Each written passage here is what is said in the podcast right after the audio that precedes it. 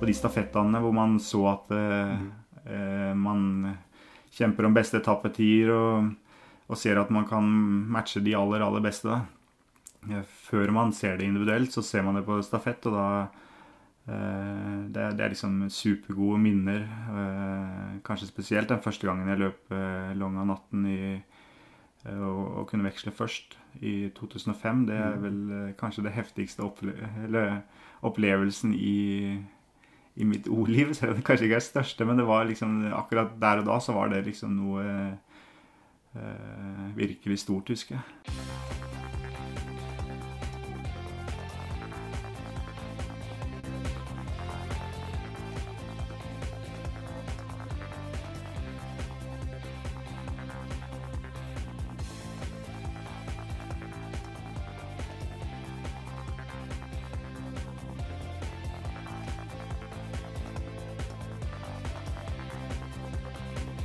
Hallå där och varmt välkomna till ett nytt avsnitt av Radio O-ringen Podcast. Nummer 113 i ordningen.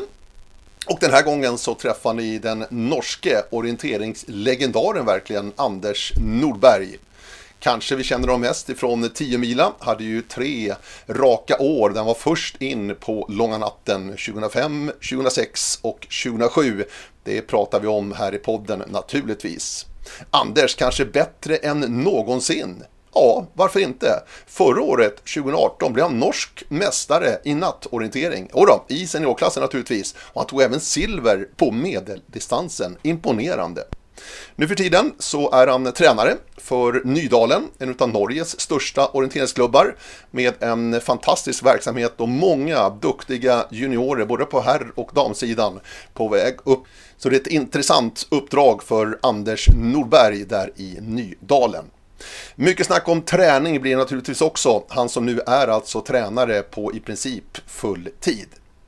Han bor ute i Oslo på Folke Bernadotts väg tillsammans med eh, hustrun Ann-Margret Hausken Norberg som för övrigt tar sikte nu mot VM i Norge 2019. Blev ju eh, mamma och de blev föräldrar till ytterligare ett barn förra året minsann. Så att en intressant satsning för Ann-Margrethe Hausken Norberg inför VM nu i år alltså i Norge. Men häng med nu på podcast nummer 113 med Anders Norberg. Hör gärna av er, radio snabel oringen.se är ju adressen med lite intressanta förslag på gäster framöver eller kommentarer. Bara att dra iväg ett mail. Till att börja med så kollar jag med Anders Norberg som alltså bor där med familjen på Folke Bernadotts väg i Oslo. Vet han vem Folke Bernadotte var? Det är min första fråga till Anders Nordberg. Uh, nei, jeg har ikke det, dessverre.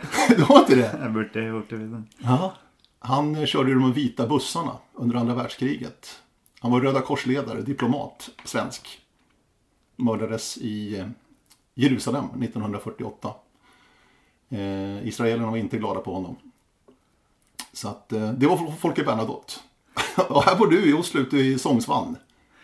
Ja. Bra ja. läge har du för en orienterare att bo här ute, känns det som. Ja, det er virkelig Jo, jeg syns det er liksom midt i smørøyet, da. Og jeg flytta hit i 2006 og har bodd i samme strøket siden den gangen. Så vi flytta litt, litt rundt omkring i gata her og flytta inn nå i ny eh, bolig i sommer. Så vi, Anne Margrethe og jeg, vi har ikke vi kunne ikke tenkt oss å bo noen andre sted, nei. nei. Er du van ved det her området nå, altså? Og dere var jo nære ut til terrengen her? Ja, så det er bare ett minutt ut, så er vi midt i, i skauen, og da er det liksom ubegrensa hvor langt vi har lyst til å løpe. Ja. og løpeorientering, har du gjort det hele ditt liv, Anders? Eh, nei, jeg har ikke det, men jeg, jeg, spilte fotball og gikk langrenn da jeg var yngre, og så begynte jeg med orientering da jeg var 15 år. Eh, så jeg gikk fra noen O-familie, eh, men blei dratt med av noen gode venner i, nei, i langrennsmiljøet. Mm. Så når jeg var 15 år, så mm, jeg ble jeg tatt med på nybegynnerkurs på, på våren. Og derfra så, så, gikk det liksom fort. Jeg ble fort hekta. Så, ja. Aha. Du kommer fra Skien? Ja, så jeg var med i Skien orienteringsklubb. Uh, vi hadde en ildsjel der som heter Dagfinn Øksnold, som er kjent i O-miljøet i Norge, så jeg var på nybegynnerkurs med han. og tror jeg tok eh, Jo, jeg, jeg, tok liksom det med orientering veldig fort. Jeg var vant med liksom å løpe i skogen og, og sånt noe fra langrennstreninger. Så, men tok, tok også det otekniske relativt fort. Og, og, hadde egentlig litt store framskritt, spesielt det første året. Og hva pratet, Hvilken alder pratet vi om da? Hva var du da? Hvor gammel var du? Da var jeg 15 år når jeg begynte med orientering. Du var 15 år, altså? Ja. Så det var første løpet, litt nybegynnerløp på, på, på, på, våren. Og så var det fort opp i A-klassa. Og vi var en veldig, veldig bra miljø, både i Skien og spesielt i, på kretslaget i Telemark den tida. Og vi eh, Det husker jeg som veldig gode minner. Vi hadde to veldig gode trenere eh, på kretslaget. og det var en sosial gjeng og trente godt. og Det var virkelig, virkelig godt miljø. Hva var det som du tyckte, hva, hva var det du gillade liksom med orienteringen? Um, jo, jeg tror jeg ikke jeg likte sporten, men, det, men jeg merka også at det var en sport hvor jeg hvor jeg, jeg, jeg tror jeg kjente meg liksom sterk. da, At det var noe jeg beherska. Og jeg hadde jo spilt fotball på sånn middels nivå, og jeg, spilte, nei, jeg gikk langrenn og aldri noen toppresultater i det hele tatt, så var heller liksom på nedre halvdelen hvis man gikk nasjonalt. Men i orienteringen så merka jeg at det, eh, det, her, det, her, har liksom muligheter på de gode dagene. Så, så, jeg tror nok kanskje det var det som uh, jeg likte aller best. At det, jeg følte det her, var, det her var noe jeg var god i, faktisk. Og du hadde en ganske rask utveckling også, eller? Eh, jo, det Det låter som det. det høres litt sånn det, det er teit ut, men jeg tror nok jeg hadde det. Eh, men jeg var ikke blant de, beste, de, aller beste. Vi var jo veldig sterk, eh, sterk årgang. Vi hadde jo mm, både Jørgen Rostrup og Jostein Moe i min årsklasse, så jeg var ikke, jeg var ikke på dem sitt nivå. Men jeg var blant de sterke, og spesielt de siste første to-tre åra så, så, hadde jeg ganske stor framgang, ja. Eh, jeg løp jo junior-VM når jeg var 18 år. Så Eh, ja, det, det, det, får vi er rask utvikling. då. Börja som 15-åring og med på junior-VM tre år senere. Ja jeg, men jeg tror jeg hadde veldig gode lærere i starten, på, spesielt på kretslaget.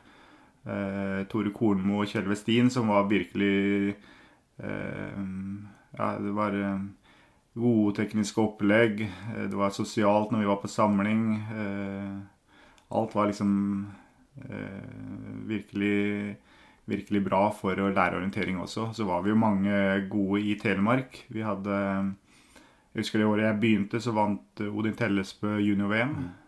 Og vi hadde Jørn Sundby, som eh, var veldig sterk. Også toppresultater. Og alltid mange som uh, gjorde det bra i hovedløp og junior-NM. Og uh, det var vel det året jeg var 19, så var vi også fire stykker fra Skien orienteringsklubb som var på junior-VM. Så det var uh. Det var virkelig en, en god gjeng, da. Eh, så det var liksom et eh, både trygt og sosialt miljø, men også virkelig gode trenere og løpere. Mm. Det där har jeg hørt tidligere, at uh, man, drar, man, drar, med hverandre. Når man er et godt gäng, man trivs sammen og man utvikler seg sammen, så får også framgångar sammen. Det där har jeg hørt tidligere, i, både i klubbar og i regioner. Ja, det er jeg helt sikker på. da. Så Det er liksom ting man tar med seg ja. til i dag. liksom, At det, det, det, er liksom et virkelig Det å være en gjeng og en, liksom et, en positiv sånn treningskultur, det er, eh, det er ikke, Om ikke det er helt nødvendig, så er det i hvert fall et veldig positiv greie for de aller, aller fleste, tror jeg. det. Mm.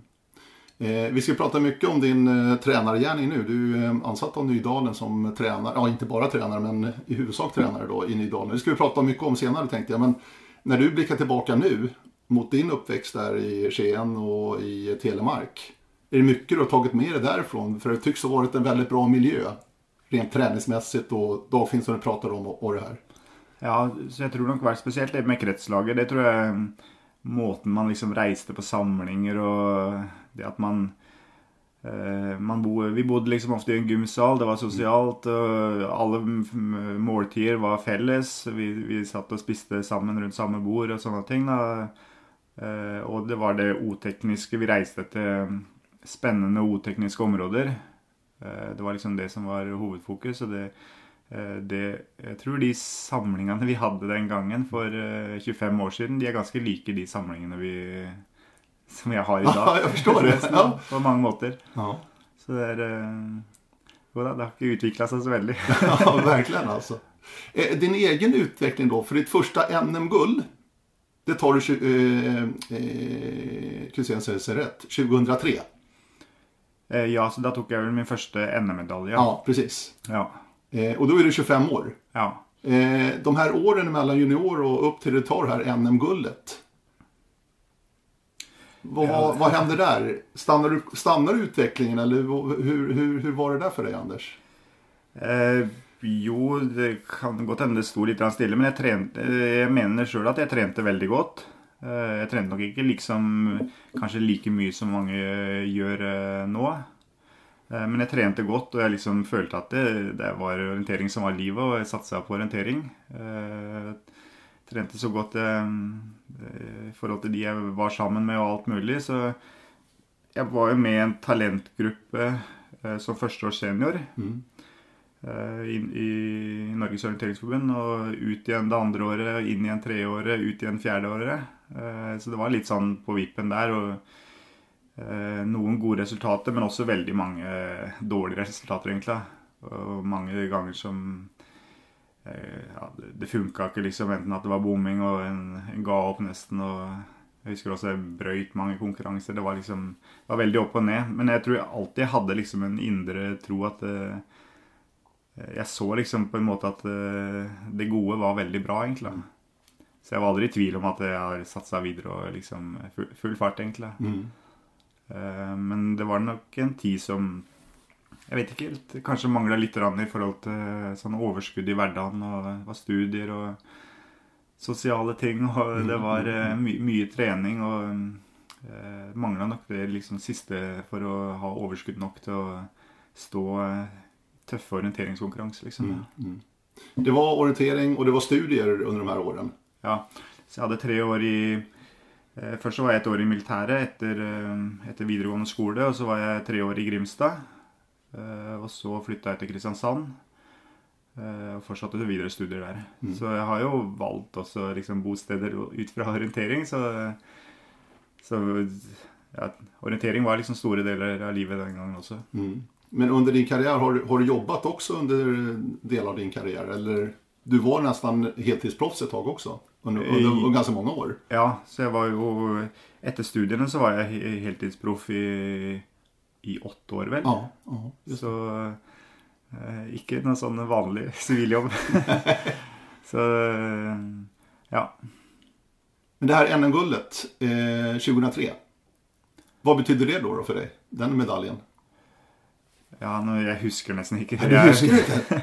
jeg er dårlig på sånne ting, men jeg husker jo spesielt eh, i Kristiansand, så um, i to, Det var vel i 2003, så eh, Jarle Austland kom inn som trener, og Jørgen Rostrup flytta til byen, og det ble et virkelig proft opplegg. Og det, det tror jeg var en stor endring for meg også, at man kom Trente hver dag med mm, han som jeg syns var verdens beste ordløper den gangen.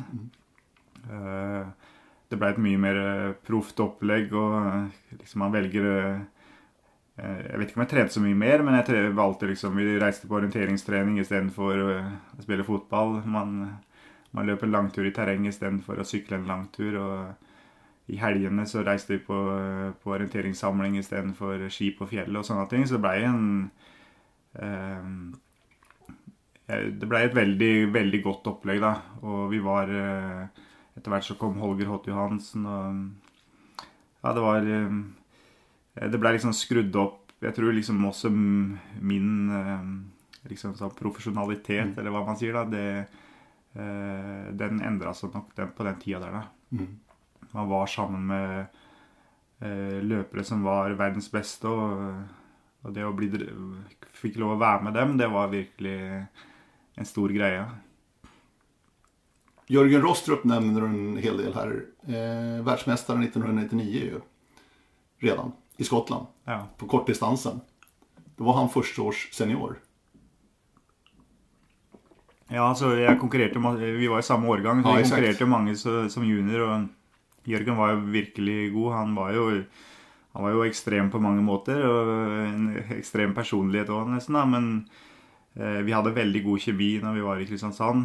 Vi bodde i gata, og vi, vi reiste stort sett på treninger hver dag sammen. Og vi trente sammen stort sett hver dag. Det var, det var liksom en veldig morsom tid, syns jeg. Og eh, Jørgen er jo liksom en, en, en, merkelig skrue, kanskje, men han er også veldig eh, omsorgsfull for de han har kjær. da. Og jeg var vel en av de kanskje han hadde kjær. så jeg fikk lov å spille PlayStation, og vi hadde mye moro. Men det var liksom også virkelig hard trening vi drev med. Uh, og jeg følte meg aldri like sterk som Jørgen, men, uh, men det var liksom en, en, å virkelig måle seg mot, da. Mm. Og i dag Jørgen Rostrup, han er jo headcoach for det norske laget. Er det bra? Ja, ja altså det, jeg tror Jørgen er veldig flink. Jeg tror han jobber hardt også. og han, han er nok liksom Jeg tipper han har også stor respekt blant de løperne som er på laget, og det tror jeg er sunt i det laget. Så øh, ja, jeg, jeg tror, mitt inntrykk også er at han er veldig godt likt av løperne. Mm. Jeg, jeg, kjenner mange av løperne da, får jeg snakke med dem, så de, jeg tror de er veldig fornøyd med Jørgen. Mm. Og du og Jørgen, har de kontakt? Uh, ja, innimellom. Men det er, ja, mer, sånn, det er mer sånn tøy, tøys på meldinger og Ja. ja. Er, vi, vi, har kontakt, ja. Mm. 2004 var det VM i Sverige. Och då vann du din første VM-medalj. Hvor stort var det for deg, Anders? Ja, det husker jeg var stort, ja. Og På mellomdistansen? Ja. Og jeg husker også det var um, et veldig morsomt VM. Jeg tror kanskje det er det VM jeg syns har best minne fra fortsatt. Uh, og mellomdistansen der, det var et, eh, kanskje også det VM-løpet jeg liksom husker mest fra, nesten. Selv om mm. det er det, det som er lengst bort i tid. Så det var um... Hva beror det på, da?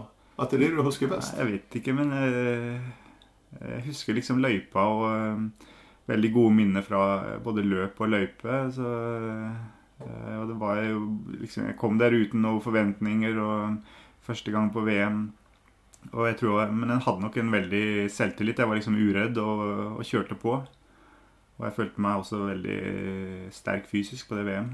Eh, det var, var ikke så eh, Tiri vant jo foran Valentin Novikov. Og, eh, men jeg også liksom kunne matche dem på fart. Det er jeg helt sikker på. Jeg husker, husker også at på strekktidene det var jeg tror 18 poster, og de ni første slo Tiri meg, og de ni siste så, så slo jeg han. Eller vi var likt, så jeg var virkelig, jeg var virkelig bra. Og det var um, Nei, det var, jeg tror det var et veldig bra løp òg, liksom. da. Vi var vel fire stykker som var relativt suverene i, mm. på, på, resultatlista. Det var, det var bra løping. Mm. Men, men taler du sanning da, at du ikke kjente noen press og var ganske Du var ikke nervøs eller noen ting, egentlig? Utan du hadde en selvtillit, som du sier? Ja, jeg tror jeg hadde en selvtillit, da.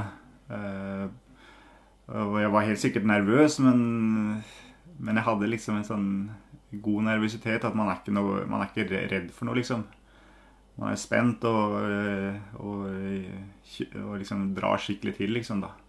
Og ikke, ikke, ikke ser seg tilbake. Man bare, man bare liksom har lyst til å ut og vise hvor god man er, egentlig. Mm.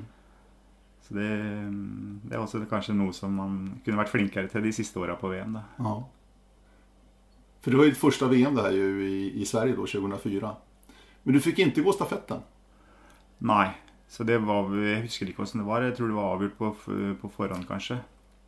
Eh, de vant jo stafettgullet, mm. så det var ikke, Det er ikke noe å si på det. Men eh, Men det må ha vært tøft for deg? Nja eh, Jeg husker ikke det som sånn spesielt tøft. Det var, det var nok tøffere året etter, tror jeg. I Japan? ja. Mm. Det, da, det er kanskje en av de mest spesielle sånn, opplevelser sjøl. Liksom, for jeg, eh, det er sikkert delte meninger, men jeg følte egentlig at jeg var eh, klar for laget. Jeg var liksom litt eh, den Selv om ikke laget var vel offentliggjort, men jeg hadde liksom på en måte fått forklart at jeg var tiltenkt en, en etappe. Og så gikk det litt sånn opp og ned, de, det individuelle for meg. Og så fikk jeg beskjed da kvelden før at jeg ikke skulle være på laget, og det var eh, Den husker jeg var veldig tøff. Eh, eh, når man liksom de vant jo VM, den stafetten der òg. Da husker jeg liksom Jeg klarte nesten ikke å stå på arenaen. Jeg måtte sette meg litt bort. Og jeg husker bare eh, tårene rant ned når de, når de, når de kom løpende inn til gull. Så det husker jeg som var en, eh, en sterk opplevelse. Men det er jo de tok gull. Sånn er idretten. Og det, det, var veldig gode venner som vant. Og ingenting liksom sånt. Da, men det er liksom en tøff greie likevel. Akkurat da. Ja, jeg kan merke det. Altså, det den är jobbig. Ja. Ja. Eh, vi tar oss fram i eh, VM-historien tänkte jag, Anders. För att du har ju, du har ju du har inte fått det här, eller vunnit det här VM-guldet. Och det kanske är det också lite bitter nu. Har jeg ikke det? Nej, inte än i alla fall. Nei, det, er mange, inte än. det, er mange, det er mange som tror jeg har gjort det, men jeg har det. Nej, men du har ju inte det. Alltså, du, du har ju tre silver, två individuella och ett i stafett. Ja, Stafetten var ju i Frankrike i La Fecla. Ja, da, det, er, det, det er riktig. Ja. Jeg har ikke vunnet. Nej, två långdistans eh, silver har du ju. Eh, så att du har ju varit nära ändå. Eh, Eh, Ja, ja, 2008 i Tjeckien och 2010 då bakom Olav i Trondheim. ja. Är det någonting så här efter på karriären? Ja, du är fortfarande duktig Anders, men jag tror inte du kommer springa någon VM igen. Eh, Ja, jag ska aldrig säga aldrig. Jag ska inte säga aldrig, aldrig. Det, det finns ju ett VM i Norge nästa år förvisso. och Det finns ju tester. Så att vi får se. Men ändå, är det någonting som just så här efter karriären någonstans ändå att mm, det där VM-guldet, det manglar jag. Det, det saknar jag.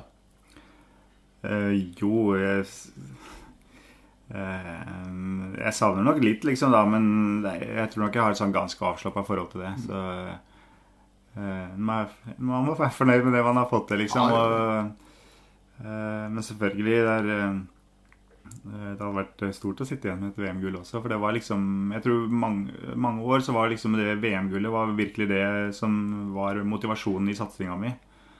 Eh, og det jeg er ikke sikker på om det liksom var At det, det blei litt sånn Kanskje litt Ikke sånn helt sånn altoppslukende, men det var eh, Jeg tror kanskje det tok litt gleden bort eh, de siste åra fra VM-a jeg løp, da. Mm. Kanskje man blei litt anspent også. Jeg vet, jeg vet ikke, men mm, Ja, det, det var sånn det blei. Mm, mm. Og jeg har hatt mange sjanser Jeg liksom aldri Jeg har jo vært nærme med de sølvmedaljene, men øh, Men jeg følte også at de løpa, da, så fikk man ut noe veldig bra. Så det er ikke sånn at en Jeg følte at en eh, tabba seg ut eller rota bort noe sånt. Så ja, så jeg lever godt med de løpa. Ja, ja, ja, ja, precis. Du, jag jag skulle vilja plocka fram två VM-minnen som jag har från när jag också varit på plats eh, och följt dig och eh, de andra. Det första är från Kiev och långdistansen. Där tog du också medalj, du tog ju brons. Ja. Eh, ditt vägval på långsträckan där. Det är en jätte... Du huskar inte det här kanske? Alltså, Jo, jag huskar kommer ihåg det väldigt, väldigt väl. Det var ju ett extremt vägval du sprang in i Kiev, alltså i eh, huvudstaden. Ja. Ett väldigt långt... Ni får gärna plocka fram den här kartan om ni lyssnar på det efter podden och titta på det här. För att det, det, är en väldigt, det är en bra sträcka, men du tar ett väldigt långt vägval, Anders. Ja, så det, vi- jeg husker det, det var jo liksom Man løp ut i trafikkerte bygater. Ja. Eh, og sammen liksom med masse folk og bikkjer Og det var kebabbutikker, og det var liksom hele pakka. Og jeg tror det var vel et strekk med nesten tre kilometer eh, asfaltløping, tror jeg nesten. Og det var ikke det jeg likte best. eh, Det, eller jeg har aldri liksom likt sånn hardt underlag godt, men på de VM langdistansene så tror jeg var liksom trent meg opp til å være sterk også på, på den type veivalg. Og jeg, tror ikke, jeg vet ikke om det var det beste veivalget, men jeg tror jeg hadde tredje eller fjerde beste Mm. strektid. Så det var, det var et bra, bra veivalg, men eh, jeg, jeg husker den godt, jeg. Det var ikke mange många som tok det veivalget? Eh, nei, Om jeg det var kanskje kommer ikke. rett. Nei, det var kanskje ikke. Så eh, vi løp helt i kartkanten, ja. Ja, virkelig. Når man tar sånne veivalg, funderer du noe på under, under resan da at undra om det her var rett, verkligen? Gjør man det som Eh, løpere? Ja, nei. Men jeg tror ofte man liksom har Man har liksom en relativt god følelse på om, om det her er bra eller dårlig.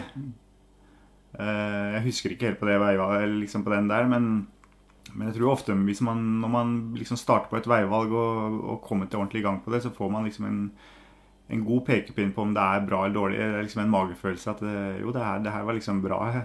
Det, det flyter godt. og Eh, det stemmer godt med det som vises på strekktiden etterpå. da. Eh, det andra minnet från året efter, nej två år efter, 2009 i Ungern. Och VM-stafetten. Där du Anders tillsammans med Michael Småla och Thierry Chouchou kommer efter Martin Johansson när han har sprungit in i den här pinnen och får den in i benet. Ja, så det er også en veldig sånn spesiell eh, greie. Så, Ta oss tilbake. Hva, hva, hur, hva kommer du ihåg av det der i dag? Hvordan opplevde du det hele? Ja, jeg, jeg husker det ganske mye. så Jeg hadde hatt et litt dårlig mesterskap, men jeg skulle allikevel løpe siste etappe på stafetten. og Jeg gikk vel ut i en veldig morsom posisjon. Jeg tror jeg gikk ut som nummer fem.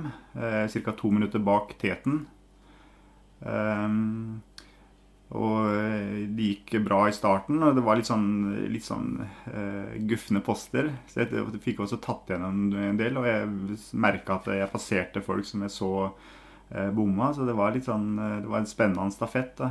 Uh, og jeg kom sammen med Thierry og Martin Johansson, ja. Etter hvert, og da, da, visste jeg at vi, vi er tetene, for hadde, vi hadde passert de andre løperne mm. som hadde gått ut foran meg. Og så når vi er ca. halvveis, så, så hører jeg, jeg ligger vel som nummer tre liksom, i lia. Og så hører vi at um, Martin har ordentlig skada seg. Da. Uh, og det er vel Tiri som kommer først til, og jeg også løper bortom Eller løper bort og så ser jeg hva det er. og så eh, Jeg husker ikke liksom akkurat hvordan Men det var jo Vi skjønte at det var alvorlig. og uh, ja, vi blir i hvert fall værende der, liksom, da, og eh, jeg prøver å tilkalle eh, hjelp eh, på en sånn drikkepost, og uten at det helt lykkes, så jeg løper vel tilbake til arena liksom, for å få hjelp, da. så det var en, det var en spesiell hendelse som litt også at det er en stafett. Jeg tror hadde, mm. hadde det vært individuelt, så hadde det vært liksom hadde ikke vært det store offeret, men man er på lag med to andre også, så det er jo det er alltid litt sånn om man gjør det Om det her er liksom nødvendig òg, nesten, da. Mm. Eh, men man har liksom også hørt om de, de verste tinga som kan skje eh, med sånne skader. Det er, det er ikke Orientering er liksom en Det er nesten rart det ikke skjer mer ulykker, da. Men man har jo hørt om de som virkelig har vært uheldige med og da, det er ikke noe hyggelig liksom, å ha de tinga i bakhodet. Så jeg, jeg, tror jo vi gjorde det riktig, men det var også litt sånn merkelig greie. Mm.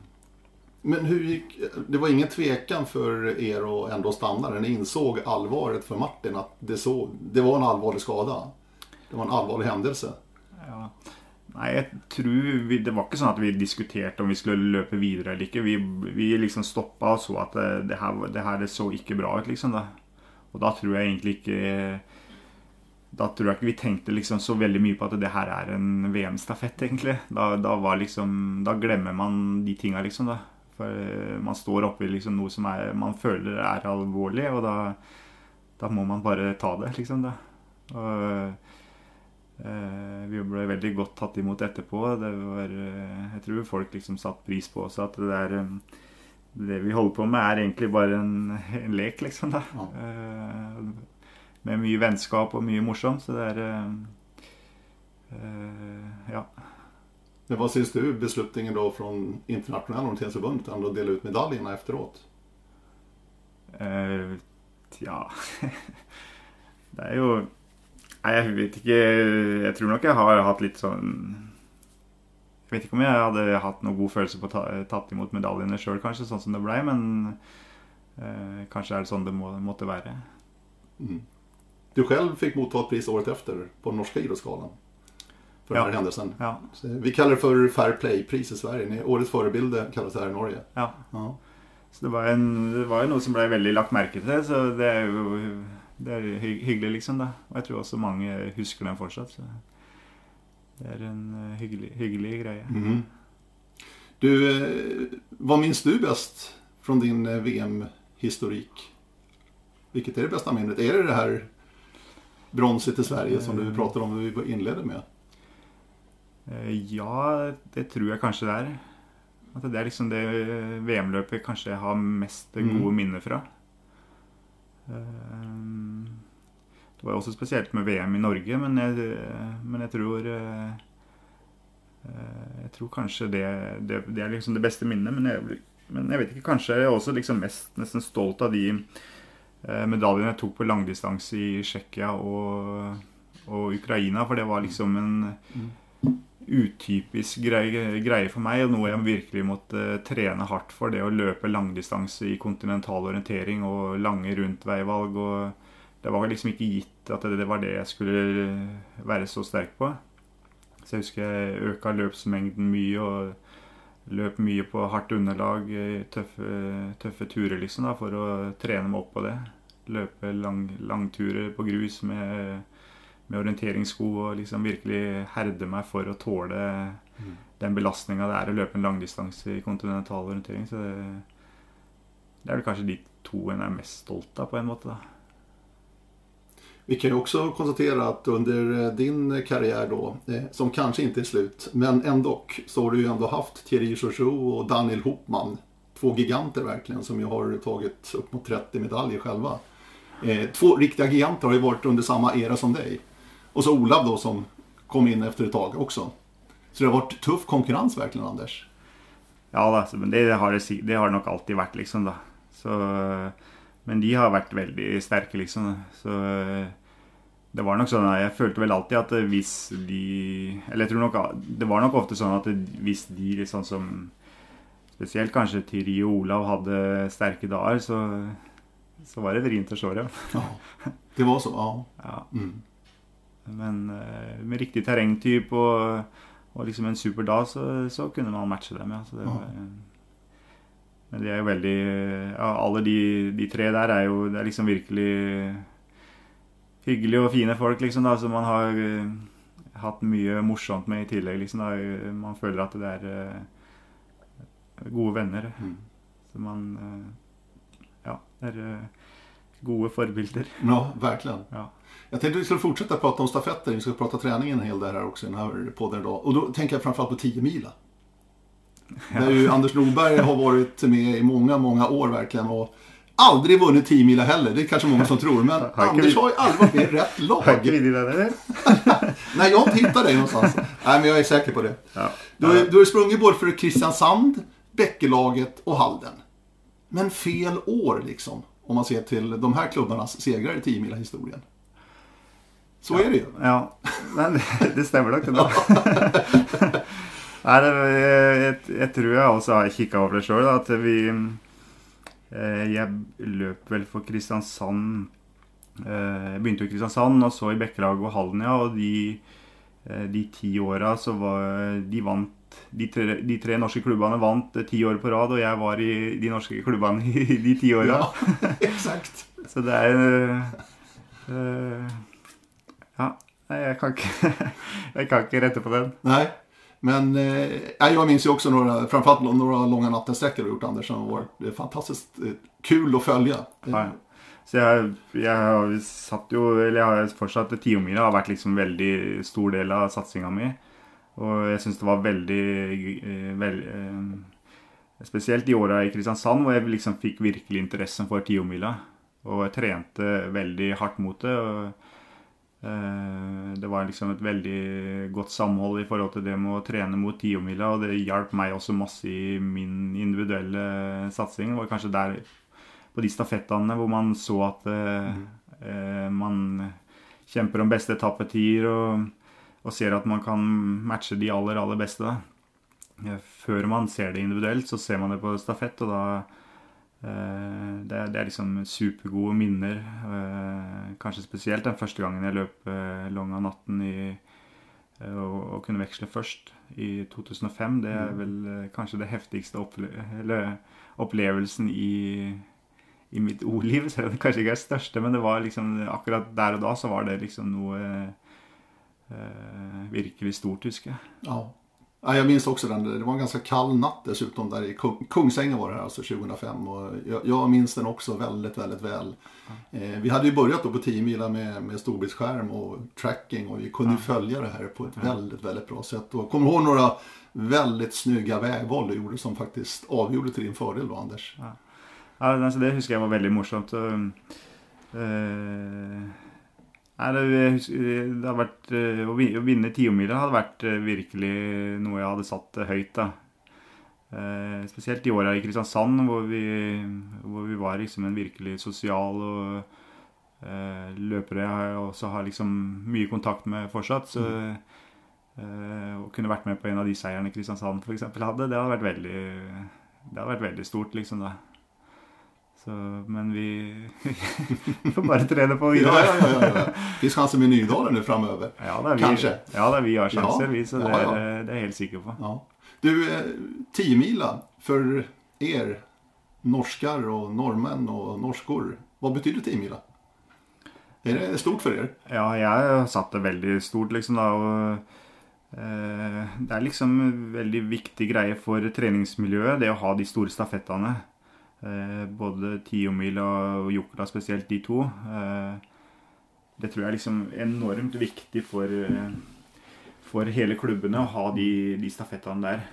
For det liksom bygger et samhold, og det bygger liksom noe mer enn akkurat det å skulle utvikle seg og få landslagsoppdrag og den greia der. Så det For orienteringssporten så tror jeg liksom de der er, de er superviktige. Og også for løperne, at de, som jeg sa i stad, at man man kan eh, løpe noen etapper og ser at eh, man kanskje kan kjempe om beste etappetider. Og får, får tøffere og tøffere oppgaver og liksom mestrer ting. og det, er- det husker i hvert fall jeg sjøl, at det var eh, heftig opplevelse, liksom. da. At man er virkelig, virkelig en stjerne for, for en natt, liksom. Ja. Du var ju först in två år på raken där, både 2005 och 2006. Ja. Och 2006 sprang du för Bäckelaget. ja. Mm. Jeg tror till och med Jeg tror jag var så inne i, i 2007, ja. Ja, det var sju också ja, i eh, Eskilstuna. Tre raka. ja. Så det var eh, Stämmer. Spesielt det første året husker jeg var veldig heftig, egentlig. Ja. Sånn egen opplevelse. Mm, mm, mm, mm, precis. Och nu då i din roll i, i Nydalen, nu den här vintern, är tiomilen ni, ni pratar om under vintern här, liksom, när det är samlingar och träningar och sånt där, att teambilar kommer upp då och då? Ja, ja. Så det er liksom eh, uunngåelig. Ja, Det er veldig mye praten som skjer som handler om eh, sånn tiomila. Og eh, jeg prøver liksom å holde litt lav profil, men man ønsker å diskutere lag og etapper og eh, om man skal reise på tiomilasamlinger og hvem som er ute av laget og inn av laget denne uka her og ut igjen neste uke. Så mye, mye sånn morsom prat, da, og det er veldig mye god energi liksom da for, å, for treninga å holde igjennom vinteren. Eh, Så har vi jo vi har veldig fine lag i Nydalen. Både ungdomslag og jentelag og guttelag. Så det er, eh, det er, det er spennende, liksom. det.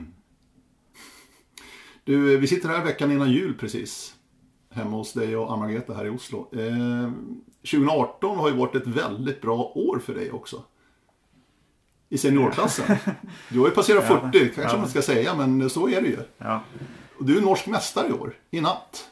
Ja. Och silver på mellom. ja. Hur, hur är det möjligt, Anders? Uh, Tränar du lika bra nu? mm, Nei, jeg trener ikke, ikke like godt, men eh, jeg tror de som følger meg på hva jeg trener, de er nok eh, overraska at jeg trener godt, ja. Så eh, jeg har liksom en hverdag hvor jeg ofte trener for en liten tur før frokost, og så er jeg med på fellestreninger med klubben, så en normal treningsuke er liksom fra ti økter oppover, da. Så, så jeg trener jo fortsatt veldig godt. Spesielt de to siste åra har vært bra. Jeg trener ikke like mye som jeg gjorde før, men fortsatt eh, Ja, det er, det er liksom ikke noe å si på treninga, egentlig. da. Så det det mer kanskje står på, er vel eh, restitusjon og søvn og de greiene der. Som gjør liksom at eh, det sving, svinger litt mer på overskudd, tenker jeg da, i hverdagen. Eh, Og så har jeg gjort, i hvert fall de siste par åra, så har jeg liksom hatt lyst til å gjøre en litt ekstra innsats mot de viktigste løpa. Sånn som på etter sommerferien så har jeg liksom virkelig tatt noen uker og trent eh, ordentlig liksom virkelig tøft, da. Og trent eh, doble økter hver dag og tatt det som et lite mål. å vise på NM at, en, ja, at den har lyst til å være sterk. Samtidig som det kanskje de aller, aller sterkeste norske løperne er litt på vei ned til VM og sånt, og da, er da finnes det muligheter. Men, men tror du Anders med din erfarenhet och dina år då som elitlöpare verkligen har, du har lärt dig mycket också och kanske tränar smartare, intelligentare nu för tiden, eller? Ja, jeg vet ikke om jeg trener så veldig intelligent. Nei. For nå Det er litt mer tilfeldig, tror jeg, nesten enn før, hva jeg trener. Men, eh, men det viktigste er at jeg trener, liksom, da. Men du har en plan, eller? Eh, Eller blir det mer spontant? Ja, jeg har jo det. Jeg har nok en plan, men bare sånn i hodet kanskje én og én dag, liksom. At man, eh, man trener ikke og, sånn spinnvilt, selvfølgelig. Eh, Men det er nok mer liksom at jeg kanskje setter meg et mål at eh, på slutten av sommerferien, sånn som jeg har gjort noen ganger, at man skal trene fram mot NM-uka. da. Og kanskje seks u- uker og setter seg et mål som er ganske tøft sånn treningsmessig. At, eh, at jeg skal f.eks. løpe et visst antall kilometer i uka. eh, Alle uker fram til NM, og det mm. Da har jeg gjort det, liksom. Så da, da har det blitt eh, Da har jeg nok lagt ned like mye trening som hvilken som helst annen norsk løper de, de ukene der, da. Kan du kjenne någonstans at du er 40 nå, og ikke 20? Altså, kjenner du av kroppen på noe sätt? Ja, det er vanskelig å si. Jeg Ja. kan, kan ikke si at jeg kjenner det sånn. Jeg har hatt lite skader og lite sånt noe, så jeg kan ikke Det jeg kanskje kan kjenne litt på, er synet. Eh, Med 15 000 eh, 1 til 15 000 og kanskje litt på nattorientering også. At det, at det kan være litt med synet, men Men jeg vet jo liksom at eh, kroppen vil jo Det er en naturlig greie, så noe skjer jo med kroppen, men men jeg kan ikke si om det er det eller det, liksom. Da. Det er, jeg syns det er veldig moro uansett. Mm. De dagene man kjenner seg sterk, de er liksom like heftige nå som de var eh, før da, syns jeg. Mm. selv, om, selv om man er eh, prøver å ha et litt mer avslappa forhold til det. Så Anders Loberg blir jo räkna med även 2019? Eh, ja, i hvert fall på det. Ja. Jeg håper det på det samme nivået som nå. Så, Ja, exakt. så jeg kommer helt sikkert til å trene godt mot de store stafettene, selvfølgelig. og eh, jeg har også prøvd de siste åra å trene godt mot uh, uttaksløpa, for det, er liksom en stor greie. Og eh, NM og, og de der, da. Så jeg syns fortsatt det er supermoro med orientering. Og det er liksom en så tøff Orientering er så tøff idrett at hvis man ønsker å løpe en norgescup og sånt noe, så eh, Jeg prøvde liksom noen, noen måneder å trene dårlig, og det er eh, da er, det er ikke orientering så morsomt, da. Spesielt på det nivået der. At eh, å ut og løpe en langdistanseløype i, i tøft eh, nordisk terreng, det, da må man nesten også ha trent for det for at det skal være gøy. Men de dagene man kjenner seg sterk, så er det veldig heftig, syns jeg. det. Fortsatt. Det er et VM i Norge nå 2019. Hva kommer det betyda tror du? Hva, hva betyder det for norsk orientering? Som du ser det. Betyr Betyder det någonting? Ja, det gjør det helt sikkert. da. Jeg vet ikke om jeg har tenkt så mye på det, men det er eh, Det blir jo veldig mye i hvert fall trøkk både på, på samlinger framover og vårløpa våre, og det kommer helt sikkert mange ut, sterke utenlandske løpere også, liksom, og delta på eh, løp i Norge. Så det blir jo veldig, veldig gøy. Og mange eh, Det er helt sikkert mange løpere rundt i Norge som har liksom en ekstra treningsmotivasjon eh, nå, tenker jeg. For, å, for, de for de har det målet framfor seg. Så, så sånn så er det nok eh, en stor greie for mange, ja. Mm. Men uttaksløpene skal du springe? Ja, det regner jeg med. Ja, det gjorde du i år også, va? Eh, ja. Ja, det gjorde du. Jeg husker ikke hvordan de var, men jeg, ja, det er, jeg er stort sett med på det aller meste. Ja. Så, ja. Du, du er anställd av Nydalen Ja. som eh, tränare. I huvudsak i alla fall. ja, så jeg har en 50% stilling i, som trener i klubben ja, for junior og senior. Vad, vad innebär det? Eh, ja eh, Det er jo en trener, men eh, legger planer, er, er deltar på treningene, har litt treneroppfølging. Eh, eh, er liksom leder og eh, for det sportslige, på en måte, da. Eh, og så har jeg veldig flinke folk i, i eh, sportslige ledere i klubben og sånne ting som jeg får hjelp av. Og det er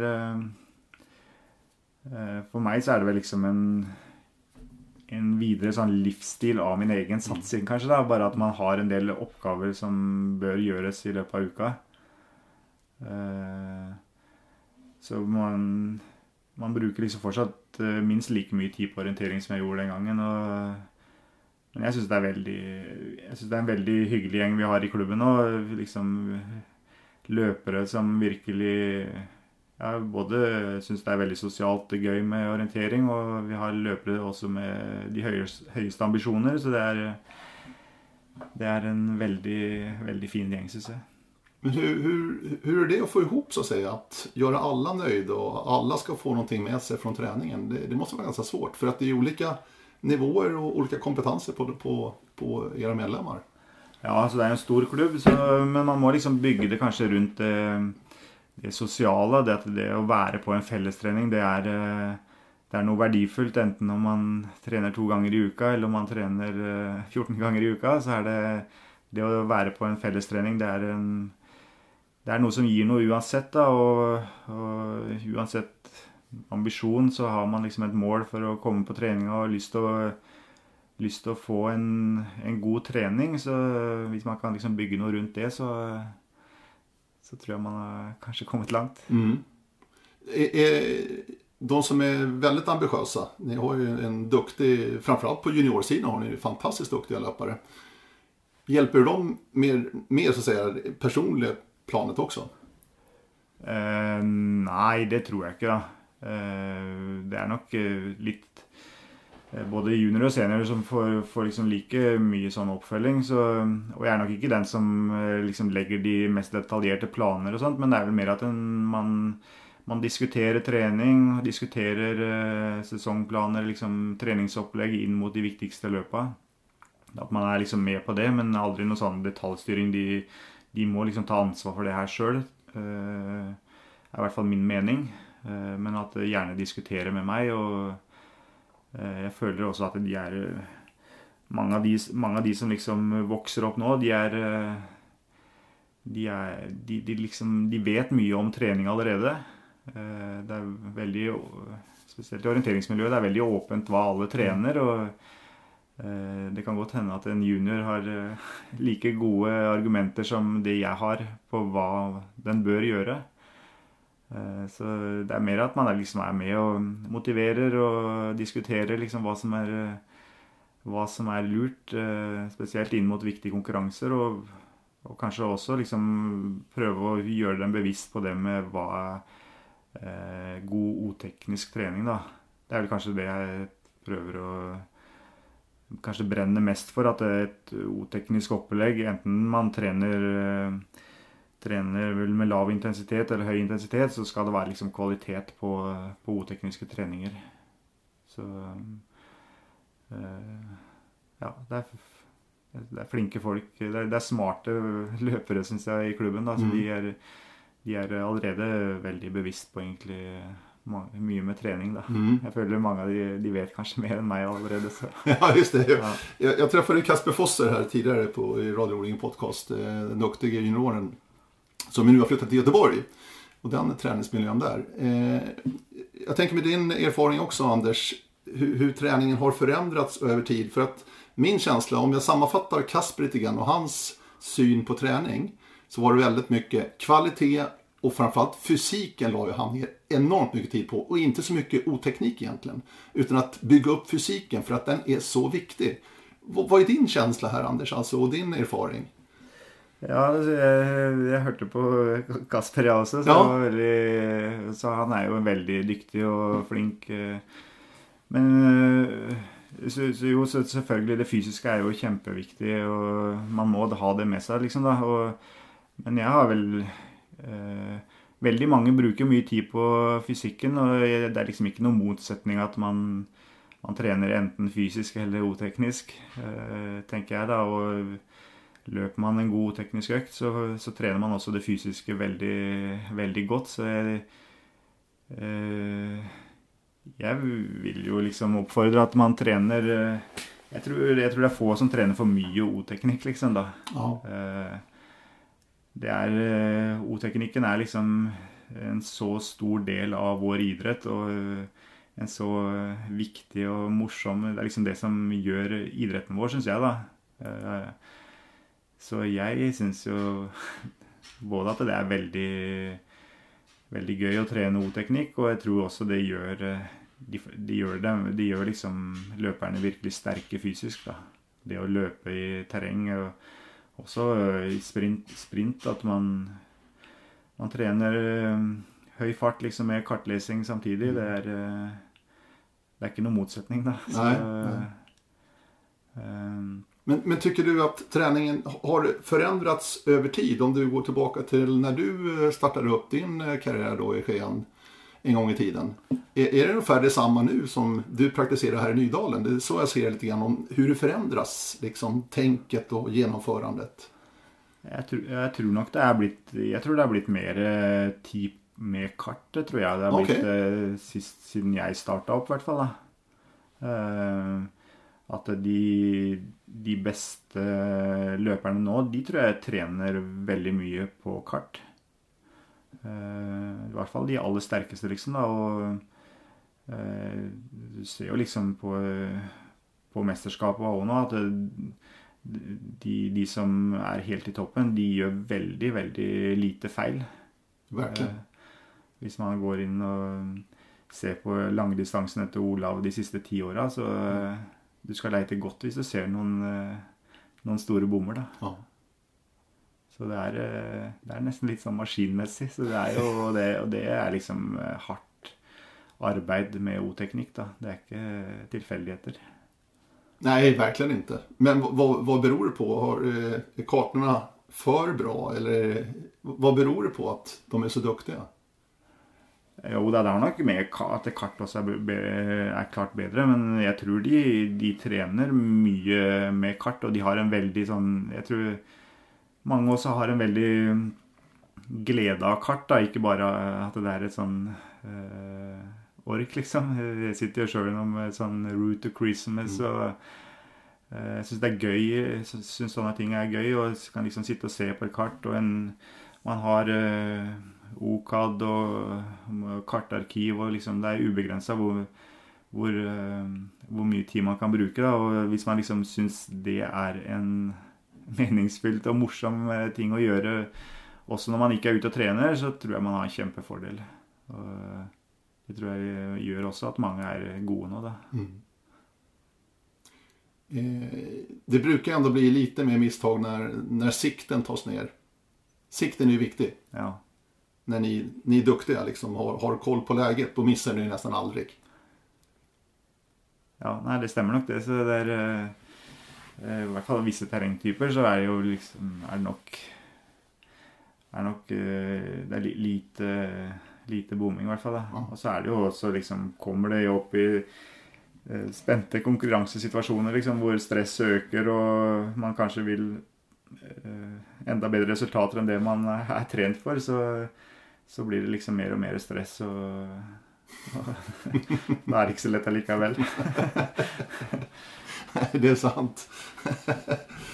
Du, eh, snön ligger jo fin her ute i Sognsvann. 200 meter over havet sa jeg at det var. Her bor du med Ann-Margrethe. Eh, og Ann-Margrethe skal jo satse inför VM nu. Sägs det. Ja, ja, ja alltså det stemmer. Så... Hur får ni ihop era pussel här med tre barn også? fra från sju år og neråt liksom? Eh, jo, vi har jo en, vi har en hverdag som det er veldig mulig. Men Ann Margrethe er jo veldig strukturert og flink til å eh, både få tid til barn og, og trening. Så, eh, men vi gjør jo det her tilnærmet på heltid. Så med min trenerjobb og Ann Margrethe satser på heltid, så så får vi det til å gå opp. da, Men det er jo en, det er litt sånn kabal som skal gå opp. Og så har vi har vært heldige. liksom Friske barn, og de sover, hans minste nå sover godt og spiser godt og sånn. Så vi har vært heldige på den måten også. Og Anne Margrethe er um, Til å ha født sitt tre barn, da, så er hun jo vært både sikkert vært heldig også, men vært veldig flink liksom til å eh, tåle å ha muligheten til å trene, liksom. da. Så, men det er en um, morgen som er liksom Det er rutiner. Så, Ja, Hvordan ser en morgen ut her? Eh, ja, Du er ute og trener tidlig? ja jeg, jeg har, i hvert fall i ukedagene så har jeg klokka på ti over seks og tar meg en liten treningstur og kommer inn og dusjer og lager niste og frokost og vekker de små. Og så reiser han eldste på skole, og følger, da følger jeg hun mellomste i barnehage.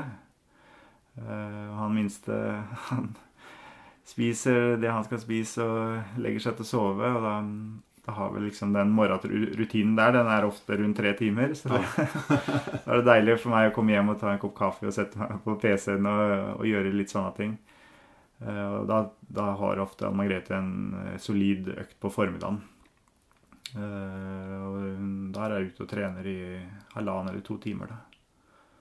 Så det er liksom starten på dagen, i hvert fall. Mm, Så litt roligere på dagen, og så er det jeg på igjen liksom når eh, eh, når det er ferdig med skole og barnehage og sånt. Og så er jeg ofte jeg da på fellestrening med klubben på, på kveldstid. Så det er litt sånn logistikk, men vi syns jo det er veldig Vi syns jo på en måte vi er veldig heldige som kan gjøre det her, da. Og jeg tror begge to er veldig glad i både trening og spesielt i orientering, så det er liksom en lystbetont hverdag likevel. Så, som er jo Det er jo litt sånn at man ikke Man er ikke barnevakt for sine egne barn, så det er eh, Det er jo liksom en lystbetont greie, det også, da, å være sammen med dem. Så det er eh, de, de er jo med på mange turer også. øh, Og det er de Det syns de er veldig kjekt sjøl også, da. De er veldig godt tatt imot av de i klubben, og det er liksom øh, De er jo i en annen aldersklasse, men Ja. de, for- de, de små våre føler vel at det er øh, vennene deres, da. De Ja, juniorene og seniorene Ja, i det. er en spesiell greie. Ja. Og och O-ringen gjør dere også sammen, nesten hvert år, Anders. Eh, Ja. Det har blitt en tradisjon for familie Nordberg. Ja, Vi fikk ikke vært med i år, dessverre. Da var det litt for tett med fødselen. Mm. Men eh, vi er allerede påmeldt eh, til sommeren, så Hva betyr O-ringen for deg, Anders? eh, Nei, jeg syns det er en kjempeflott ferie. Sånn som det er nå, så er det liksom en kjempeflott ferie, da.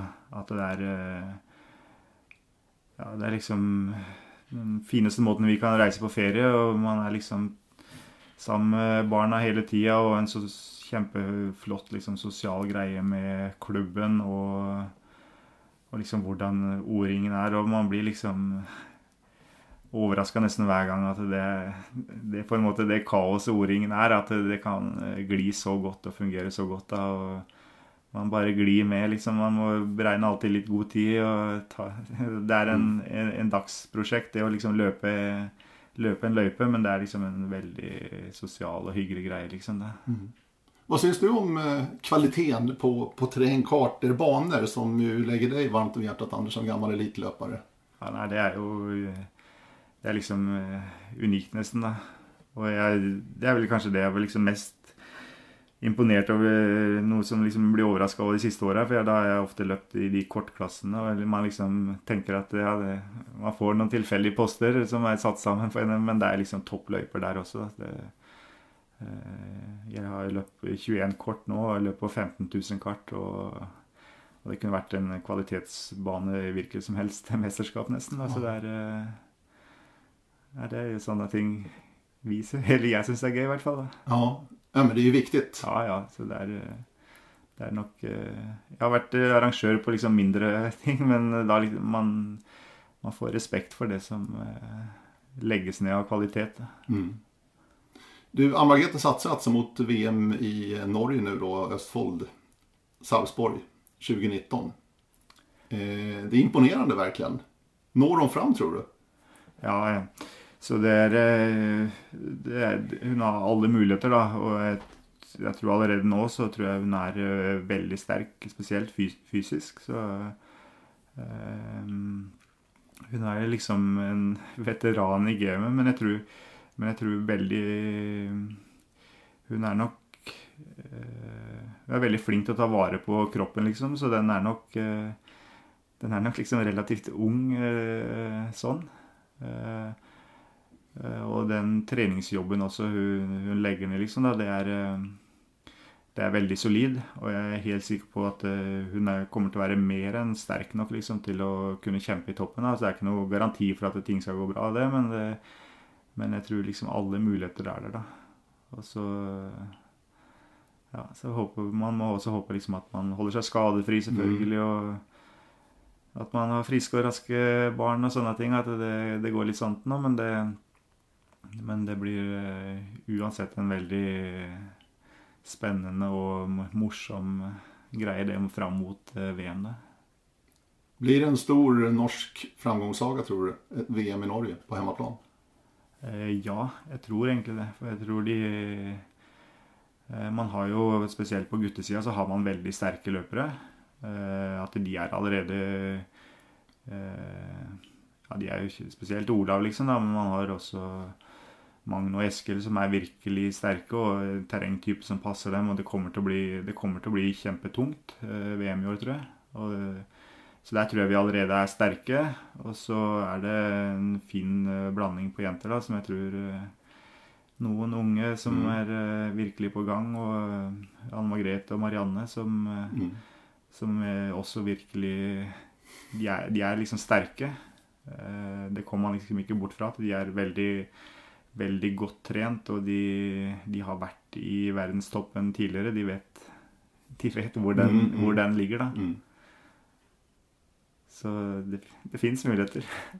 Omgjøringen ut av VM, det blir første året nå, 2019, som det er et skogs-VM. Og da Danmark 2020 er det et urbant sprint-VM. Hva, hva syns du om denne omgjøringen, Anders?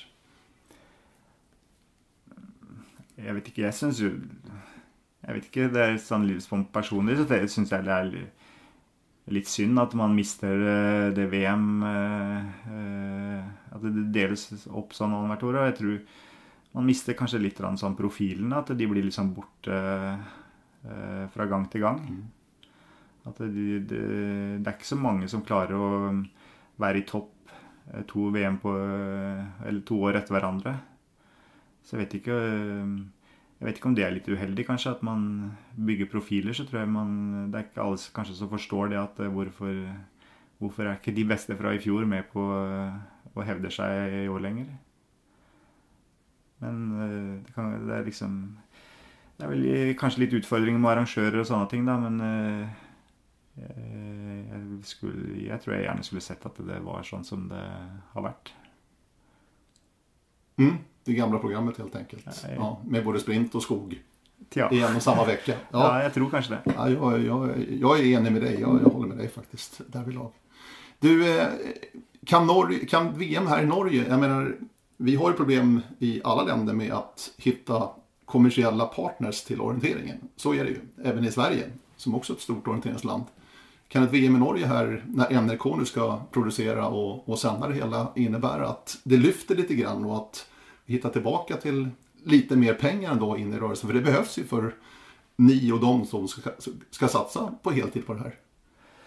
Eh, ja det er helt sikkert muligheter. da, Jeg håper i hvert fall at VM nå det blir liksom en skikkelig, skikkelig opptur for, eh, for både TV-idrett og sånne ting. så eh, Men man Jeg har liksom hørt også at det jeg, jeg, håper ikke liksom, det blir noen stor endring på orienteringssporten. Og jeg syns vi skal være liksom, stolt av det vi har, da, for det er liksom en så, så flott idrett. Og vi, vi, har liksom de største konkurransene som er superflotte. Så jeg ville liksom ikke Jeg ville ikke latt TV eller noe sånt noe bestemme eller sette liksom premissene for hvordan O-sporten skal være. For den, den, er så fin, og vi som uh, driver med den, vi er uh, vi er så glad i den og virkelig stolt av den. Liksom det, er, eh, det, er, en så sterk greie, det vi har. Så jeg håper ikke liksom at uh, man behøver å endre noe. Da får det heller være, syns jeg. da.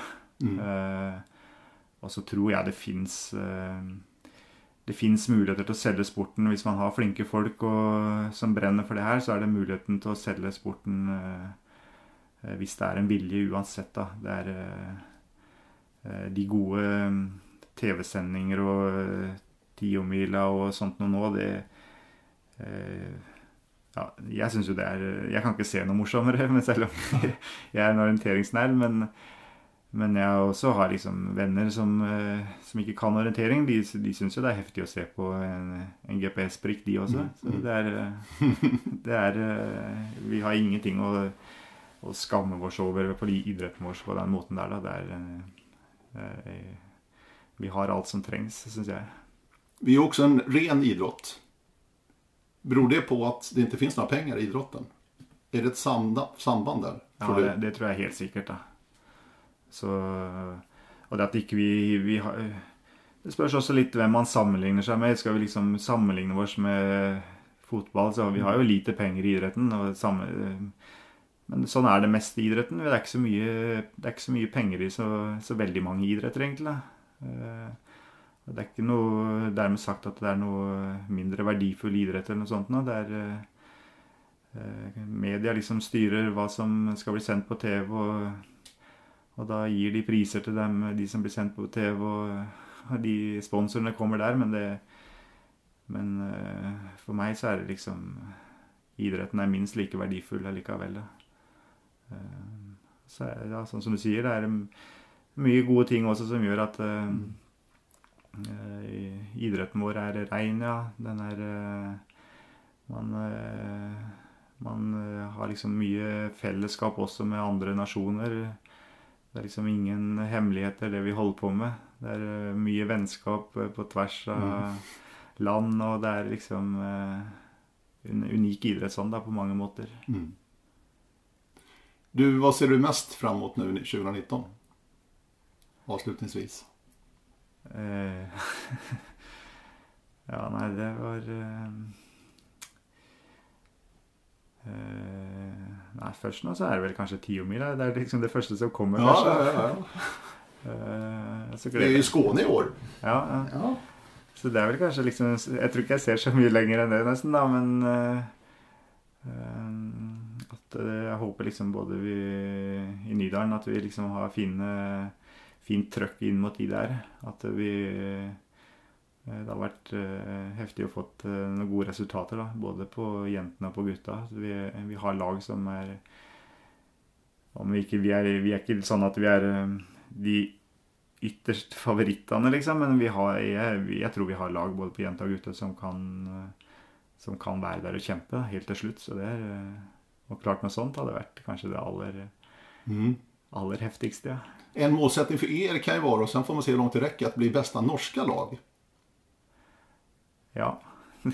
Ja, och sen får man se, kanske Ja, det, ja, du, för Ja, ja. att där är ju en ganska bra match nu. Ja. Den sterke eh, jenteklubbene i Norge har jo blitt eh, Eller klubbene på eh, jentelaget har jo blitt veldig sterke nå. Både Halden og Fredrikstad. Mm. Og, og vi har jo også på gutta med, selvfølgelig med Halden og Tyrving er veldig sterke. Da. Mhm. Det er eh, ma mange andre i tillegg, så? Hvis man kan slå de laga, så, så kan man jo vinne. Ja, exakt. ja. Intressant. Superkul Anders. På, her på Folke Bernadotte's vei. Jeg har lært litt i dag, jeg også. Ja, du også. precis. De vita bussene. du får lese på de hvite Ja, bussarna. Ja. I Sverige leser vi det på historielektionerna. Ja. Ja, när vi går i skolan. Ja. Tack Anders. Och tack för att ni har lyssnat hörni. Eh, Radio O-ringen Podcast kommer tillbaka framöver. Hör gärna av er. Radio oringen.se är adressen. Vi säger tack och hej från ett vintrigt och snöigt Oslo.